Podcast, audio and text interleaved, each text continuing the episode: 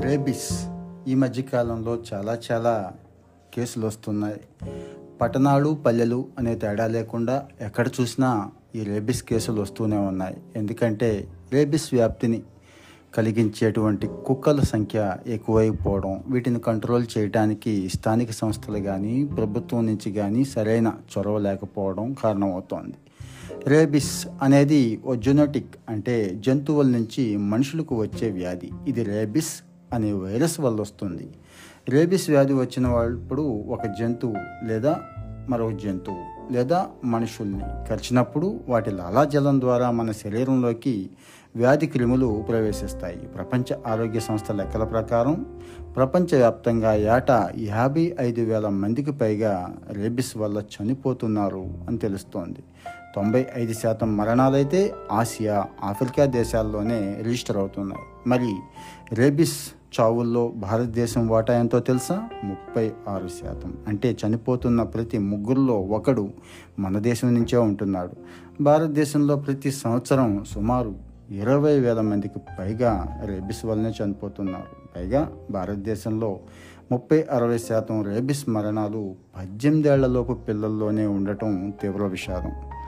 చిన్నారుల్లో కుక్క కాట్లను సరిగా గుర్తించకపోవటం వారి మరణాలు అధికంగా ఉండటానికి కారణమవుతున్నాయి. ఆస్ట్రేలియా న్యూజిలాండ్ నార్వే లాంటి దేశాలు చాలా ఏళ్ళ క్రిందటే రేబిస్ని పూర్తిగా కంట్రోల్ చేసేశాయి.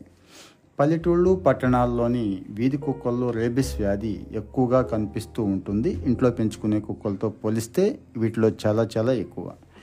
ప్రపంచవ్యాప్తంగా వెలుగు చూస్తున్న రేబిస్ వ్యాధి కేసుల్లో తొంభై తొమ్మిది శాతం ఒక్క కుక్కకాటు వల్లే వస్తున్నాయి. ఈ వ్యాధిగ్రస్తులకు వైద్య సేవలు అందించడానికి ప్రపంచవ్యాప్తంగా ఆయా దేశాలు ఏటా ఎనిమిది వందల అరవై కోట్ల డాలర్ల మీద ఖర్చు చేస్తున్నాయి. రేబిస్ సోకిన కుక్క కరిస్తే మనిషిలో ఆ లక్షణాలు మూడు నుంచి ఆరు వారాల మధ్య కనిపిస్తాయి. ఒక్కోసారి మూడు నెలలు కూడా పట్టొచ్చు. లక్షణాలు కనిపించిన తర్వాత ఎలాంటి మందులు వాడినా ఎటువంటి ఫలితం ఉండదు. అందుకే కుక్క కరిస్తే వెంటనే వైద్యం చేయించుకోవడం తప్పనిసరి. రేబిస్ వ్యాధి సోకిన కుక్క ప్రవర్తన బట్టి చాలా వరకు ఆ వ్యాధి తీవ్రతను మనం అంచనా వేయచ్చు. ఆ కుక్క అసాధారణంగా ప్రవర్తించడం తనను తానే ఖర్చుకోవడం చెక్కలు రాళ్ళు ఇలా ఏది దొరికితే దాన్ని కొరకడం ఎవరు అడ్డొస్తే వాళ్ళని కరవడం నోటి వెంట నురగతో పాటు చొంగ కారడం పిచ్చి చూపులు చూస్తూ పెద్దగా మరగడం ఇలాంటి లక్షణాలు సోకితే ఆ జంతువులో రేబిస్ చాలా ఎక్కువ ఉంది అని అంచనాకి రావాలి. తర్వాత నెమ్మదిగా వ్యాధి ఎక్కువైపోయి పక్షవాతం బారిన పడి శారీరకంగా కృషించిపోయి ఆ కుక్క చనిపోతుంది. రేబిస్ బారిన పడిన మనిషిలో కూడా సేమ్ టు సేమ్ ఇవే లక్షణాలు కనిపిస్తాయి. పైగా ముఖం మెడ లాంటి భాగాల్లో కుక్క కరిస్తే క్రిములు చాలా వేగంగా మెదడుకు అందేస్తాయి. రేబిస్ వ్యాధి ప్రారంభంలో మనుషుల్లో ఆకలి లేకపోవడం తలనొప్పి వికారం వాంతులు జ్వరం ఇలాంటి లక్షణాలు కనిపిస్తూ ఉంటాయి. పూర్తిగా శరీరంలో వ్యాధి వ్యాపిస్తే రేబిస్ క్రిములు మనిషి లాలాజలం చర్మం మూత్రపిండాలు గుండె కంటి రెటీనా వంటి అన్నింటినీ కూడా ఎఫెక్ట్ చూపిస్తాయి. ఇక రేబిస్ సోకిన మనిషి కుక్క కూడా నీటిని చూస్తే విపరీతంగా భయపడతాడు. నీళ్ళు తాగాలంటే గొంతు పట్టేసి తీవ్రమైన నొప్పి వచ్చేస్తూ ఉంటుంది. అందుకే రేబిస్ వ్యాధిని హైడ్రోఫోబియా అని కూడా పిలుస్తూ ఉంటారు. రేబిస్ కేవలం కుక్కల ద్వారానే కాకుండా పిల్లులు గబ్బిలాల వంటివి కలిసినప్పుడు కూడా వస్తాయి. అయితే ఇది వన్ పర్సెంట్ మాత్రమే. మనిషిని కుక్క కరిస్తే తక్షణమే ఆ గాయాన్ని సబ్బు నీటితో కడిగి వెంటనే డాక్టర్ని సంప్రదించాలి. వ్యాధి లక్షణాలు కనిపించక ముందే సరైన చికిత్స తీసుకుంటే నూరు శాతం రేబిస్ రాకుండా మనం చూసుకోవచ్చు. ఒకవేళ రేబిస్ వ్యాధి వచ్చి ఆ కుక్క మనుషుల్ని కలిస్తే వెంటనే యాంటీ రేబిస్ వ్యాక్సిన్ వేయించుకోవాలి. ముఖ్యంగా రేబిస్ ఉన్న కుక్క మనిషి ముఖం మీద కలిస్తే మాత్రం చాలా చాలా డేంజర్ అవుతుంది. వెంటనే వైద్యం చేయించుకోవాలి. డాక్టర్ ఏదైతే ప్రిఫర్ చేశారో ఆ మేరకు ఇంజెక్షన్ పూర్తి కోర్సును వాడాలి. ఇంతకు ముందంటే బొడ్డు చుట్టూ ఎన్ని ఇంజెక్షన్లని ఉండేవి కానీ ఇప్పుడు ఆ బాధ లేదు. ఒకటి రెండు ఇంజెక్షన్లతో సరిపోతుంది.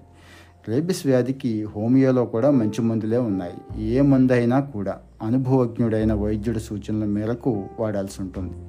రేబిస్ వ్యాధిని నియంత్రించాలంటే పెంపుడు జంతువులని క్రమం తప్పకుండా టీకాలు వేయించుకోవాలి. వీలుని బట్టి వీధి కుక్కలకు కూడా వ్యాక్సిన్ వేస్తూ ఉండాలి. ముఖ్యంగా పట్టణాలు నగరాల్లో ఎబ్బడి ముబ్బడిగా పెరిగిపోతున్న కుక్కల సంతతిని కంట్రోల్ చేయడం మీద స్థానిక ప్రభుత్వాలు దృష్టి పెట్టాలి. పురపాలికలు నగరపాలిక సంస్థల్లో పెంపుడు జంతువులకి లైసెన్స్ ఇచ్చే విధానం ఒకటి ఉంది. చాలామందికి ఈ విషయం తెలియదు.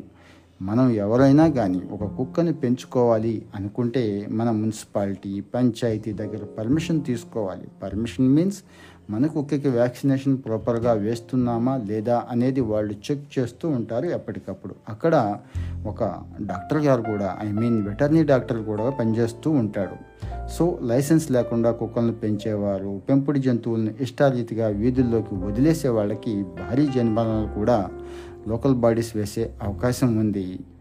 సో రేబిస్ వ్యాధిని గుర్తించి ప్రభుత్వాలు స్వచ్ఛంద సంస్థలు విస్తృతంగా జనానికి కాస్త అవేర్నెస్ క్రియేట్ చేయాల్సిన అవసరం ఉంటుంది. అప్పుడే రెండు వేల ముప్పై నాటికి దీన్ని ప్రపంచం నుంచి తరిమివేయాలి అని ఐక్యరాజ్య సం- సంస్థ సుస్థిర అభివృద్ధి లక్ష్యం నెరవేరటానికి అవకాశం ఇప్పుడు దొరుకుతుంది.